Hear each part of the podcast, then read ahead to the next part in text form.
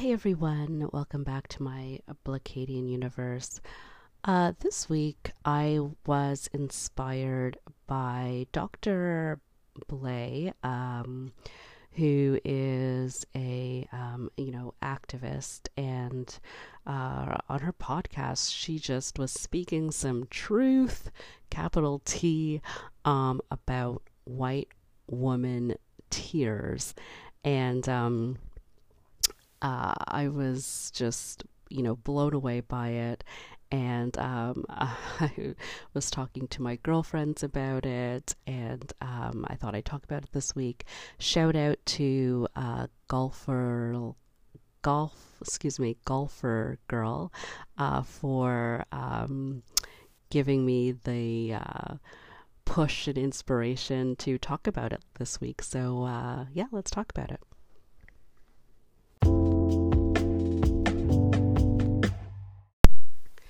One of the first things I remember thinking when I was um, in university and I decided to uh, study sociology was, you know, uh, d- diving deep, I noticed uh, that um, feminism for black women was different than feminism for white women. And nobody really wanted to acknowledge that. No one wanted to acknowledge that um, as women, we have very different, um, a different fight for equality um, than white women do, and you know the whole suffrage movement, movement, and you know all these things about the right to vote and all these wonderful achievements. Um, nobody wanted to acknowledge that, you know, people that looked like me were not included in that movement. And um, it wasn't until I started looking for, you know, black feminist voices that I, you know, felt um, seen and heard and felt like somebody understood my uh, you know what I the the equality that I'm fighting for because I'm excluded from that group. It's you know it, it's not um, I'm not a part of that uh, movement and um, whether intentional or non intentional, it's intentional, but I was like, uh, what, wait, what am I saying here? No, no, it's intentional. Um, there's this understanding of, you know, white privilege. And um, Dr. Robin DiAngelo wrote this book about white fragility, and she's there's so much criticism um, as well as accolades for the book. And I think it's actually very um, well put together for a white audience because you know when people get really uncomfortable um, being challenged in talking about their privileges as white people i feel like um, uh, white women I guess when I read this book, I, I have white women in mind, I think is maybe her target audience. And so I've read the book, and one of the things I really, that really, really, uh, I liked that she included in it was that, you know, one of her, you know, coworkers at the time just was like, you know, she's presenting, she's having a speech, and then, you know, she just um, came up to her and said, like, I need to excuse myself. I just do not have time for white lady tears today. And, you know, it sort of, she was just like, what? What is this? And, you know, and she sort of addresses it in the book, which is fantastic. But, you know, um, if she said that to a black woman, we would be like, mm, I know exactly what you mean. Just, you know, take a break. We, we all don't have time for it. and, um, so, white women tears. Um, it is a a weapon. To quite put it simply, it's a very powerful tool that white women utilize uh, for their advantage. So it is steeped in historical context.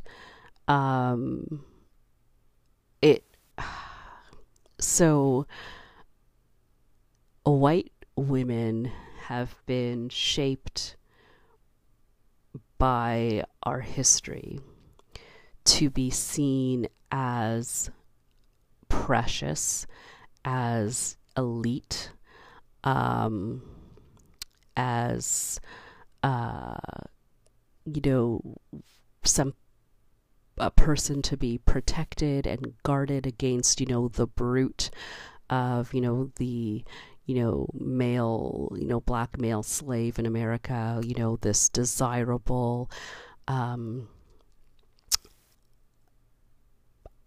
uh, thing, I, I want to say thing, a desirable person, you know, there's this, um, there's this history of, you know, um, white women needing shielding and protecting, and I talk about it when I say protect protecting black women um, a lot because you know we um, our history uh, hasn't been shaped in the same way. We haven't been framed in the same way. Um, we're not seen the same, and I talk about how it has dire consequences on our our health care, how we're perceived and taken care of, our physical health, our needs, you know, being seen as stronger, you know, more able to endure pain, not taken seriously when we are in pain. You know, Serena Williams talks about it when she went through her, um, after she gave birth to her daughter. You know, just all these things about historically how our bodies are not seen as precious. We're not seen as needing protection. Um, and so white women have a very different history than us in that way. Um, our bodies um, were um, sold and used and um, through slavery. And so, you know, that has a lasting history. This is what we talk about um, all the time when people are like, "Oh, it's so long ago." No, it's it's still shaping the way we see um, white women, and it's shaping the way we see black women. And so maybe people don't understand the reason why you know, because it's so far removed from their daily lives. But um, white women know uh, how to wield this tool of their tears. They may not know the history behind it, but they will know um, how their tears will be perceived. And they use it to get what they want. It, it's a very simple thing, um, in very situa- various situations. I mean, it's like the the birth of the Karen, that entitlement, um, you know, that um, the privilege of being able to be uh, very, very powerful, but um, also being seen as unknowingly weak and um, passive. And we, you know, we see it all the time. Uh, the Amy Cooper, who assumed that, you know, when she called the police on uh, a black man, Christian Cooper, that, you know, she would, of course, be believed, even though she was breaking the law. She knew um, the power that her cry, her tears would bring upon this black man. I mean, it's uh, disgusting and despicable that she was, you know, willing to immediately call on um, that tool because, you know, she didn't like being told um, to follow the law um, in Central Park. But um, we, uh, uh, I have to mention Bill Burr. Um, he's a comedian and he's so um so insightful um, and I have to say, like another sociologist, I think uh, he has a very, really good. I think most. I don't know. I think most. Uh, I say this like about Chris Rock. Most, you know, comedians have like this really good understanding of social dynamics, and I think that's, you know, why they um, are able to.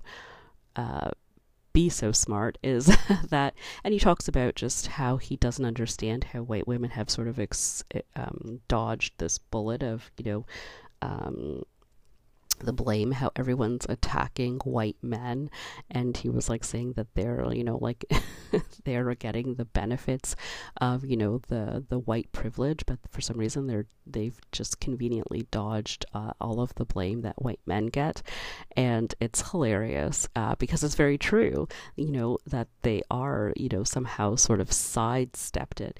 You know he I think he mentions like a Gucci boot. But anyways it's it's hilarious. It's his it's an SNL monologue that does, and it's absolutely brilliant. Um, but anyway, uh, it's one of those things, and it's a tool that um, white women willingly yield, uh, wield, excuse me, to maintain their power. And a lot of people don't want to talk about this. Nobody wants to address it. And um, it's it's so um, it's such an interesting dynamic that exists that I'm hoping can be um, cha- challenged and changed. So, Jane Elliott has, uh, there's this great video where she's talking about. Um, she's the woman who's done the the activist who's done the um, brown eye blue eye experiment where she sort of you know takes these kindergarteners and she basically you know uses brown eyes and blue eyes to explain racism and you know she basically tells like the class that blue-eyed people are you know extra smart and then you know the kids believe it immediately and then she switches it around and of course they all it, basically it's a um, a social experiment to basically show what the lies people believe about, uh, you know, black people, and it's it's really great and uh, something. It's funny because when we first learned about the experiment, you know, my our my professor was sort of longingly explaining how you would never be able to do that now. He's like, you'd be sued so much. But, anyways, it's a, a wonderful social experiment that we, you know, use as this example of explaining racism. But um, there's another. Um, um, lecture of hers where she's you know in a high school and she's talking about um, privilege and white privilege and you know she's basically just uh, stopping this young uh, white woman from expressing herself, and she cannot handle it. And she um, is, you know, it, the video ends up with her storming out because she is. And this is, you know, basically the experiment is that she's not allowed to have a voice. And it's interesting because there's, um, you know, people of color, you know, black people, brown people in the audience, uh, in the class, and they're just like, this woman cannot handle being black for like three minutes for an ex- like a social experiment. She just keeps raising her hand, can't understand, and they're just like, you know, giving each other the side eye, like she's just too entrenched in this privilege to give it up for even like you know the the 30 minutes this class is. How sad. And, um, you know, see, she ends up storming out of the, the room and she just can't because she keeps getting interrupted. And it's powerful because um, Jane Elliott is unmoved by her white tears. And, you know, she's just, Jane Elliott's just not having it. You know, like she's like knows every predictable trick that she's going to be pulling out in the in the books and she's just not having it. And this young woman just can't have it. She can't handle it. And i i have to admit it's um it's so satisfying to watch because oftentimes when I see these situations unfold, it's often times directed at a a person of color. When i see the the person that's on the receiving end of you know white tears and someone has to just you know stoically endure that crap that act um, because you know uh, their emotions don't get counted as powerful or meaningful. Um, is so degrading and dehumanizing to have that um, ability to not have a very real human emotion um, to share it because you know you don't want the additional um, you know adding insult to injury of having your emotions being disregarded in um, and not addressed in the same way you know that white woman's tears are going to be getting um, addressed. And you just you know you have to you can't react with anger even though you know it's fake. Um, you know you can't um, have a real reaction when someone is just you know be, like basically you know taking the attention away and you know it's just um, it's ridiculous. And so uh, I feel that it's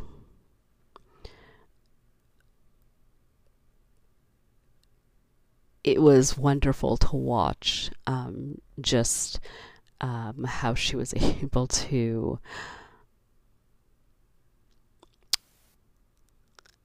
shut that down in such a, a such a, a, a brilliant brilliant way. So, in the video, Dr. Blay says something that I think is the crux of the issue. She says that white women are seen as more valuable than us as black women.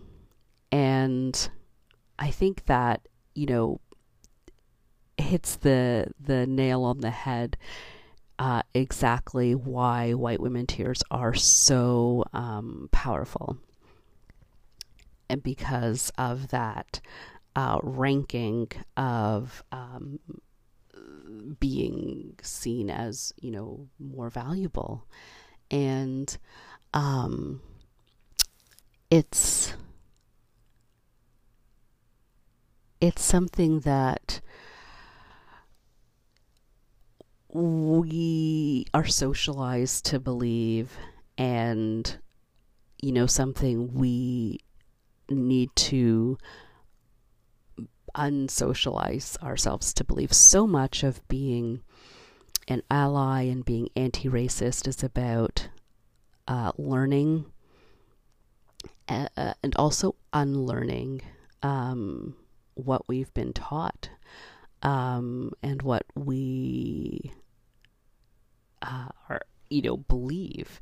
And once you are free from that notion, um, it it's enlightening, and it's something that you know I talked about how I've been so so so fortunate to uh, uh, have um, an active anti racism education growing up uh, to um, be shown uh, these ills and, you know, of racism and how I'll be perceived and just the lie that's being told.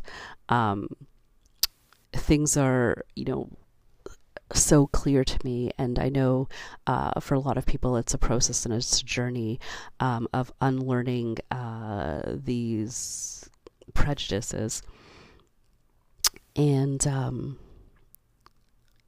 I am, again, hopeful that we are moving in the right direction. Again, just the very uh, idea that the the you know the concept and the term of short the shorthand of a Karen for like an entitled privileged you know um, white woman uh, exists is progress to me because you know it it speaks to um, just that idea of um, the expectation of serving um, her whiteness that is should not be um, allowed, which is you know it's it it warms my heart. it's uh, it's sad, but it does. It does warm my heart to know that you know other people. The veil is being lifted from you know our eyes as a society so that we can see um, these, you know, women for what they are. So um, I, I do. Um, I like that, you know, we are unlearning these behaviors with that, you know, we have to, um, like Jane Elliott, just not have it so that, you know, they're being exposed. They have to, um, they're the one trick pony, their one trick that they have in their, their wheelhouse of, you know, that powerful tool of manipulation that has um, sent men to their deaths is no longer going to work. We're not believing in their preciousness, in their, um, their unearned extra value um, for being white women that that's not going to be enough to be believed anymore. And i think that's um, where we need to be moving as a society. Absolutely because you know there are um, still cases where you know like sharon osbourne you know her tears um, you know just um, just, you know, I talk about it all the time, like Meg the Stallion just getting shot and then people thinking it's a joke. This this ridiculous idea of, you know, black women not needing protection, that white women tears are so um, so much more meaningful. You know, we need to get away from that. We need to open our eyes and see that this is manipulated. You're getting manipulated. Um, and uh, if a white woman is crying and that tear those tears are being directed at a person of color um, it needs extra scrutiny because um,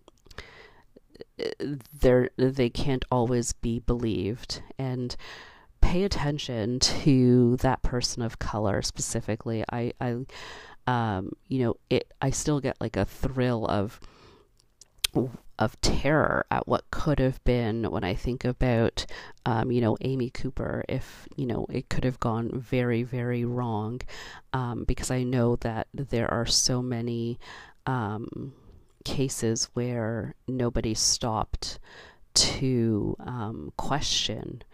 Uh, those white women tears and what we need to do, especially, especially, especially um, when uh, those tears are directed at a person of color, at a black person, is just be very, very careful that you are not jumping to any conclusions um, because it it literally is a matter of life and death. And then if it seems unfair, um, you know, it's a hard truth i'm going to have to say it too bad. I mean the the standards by which you know black people have been judged and executed um, in this country has not been fair is still not fair.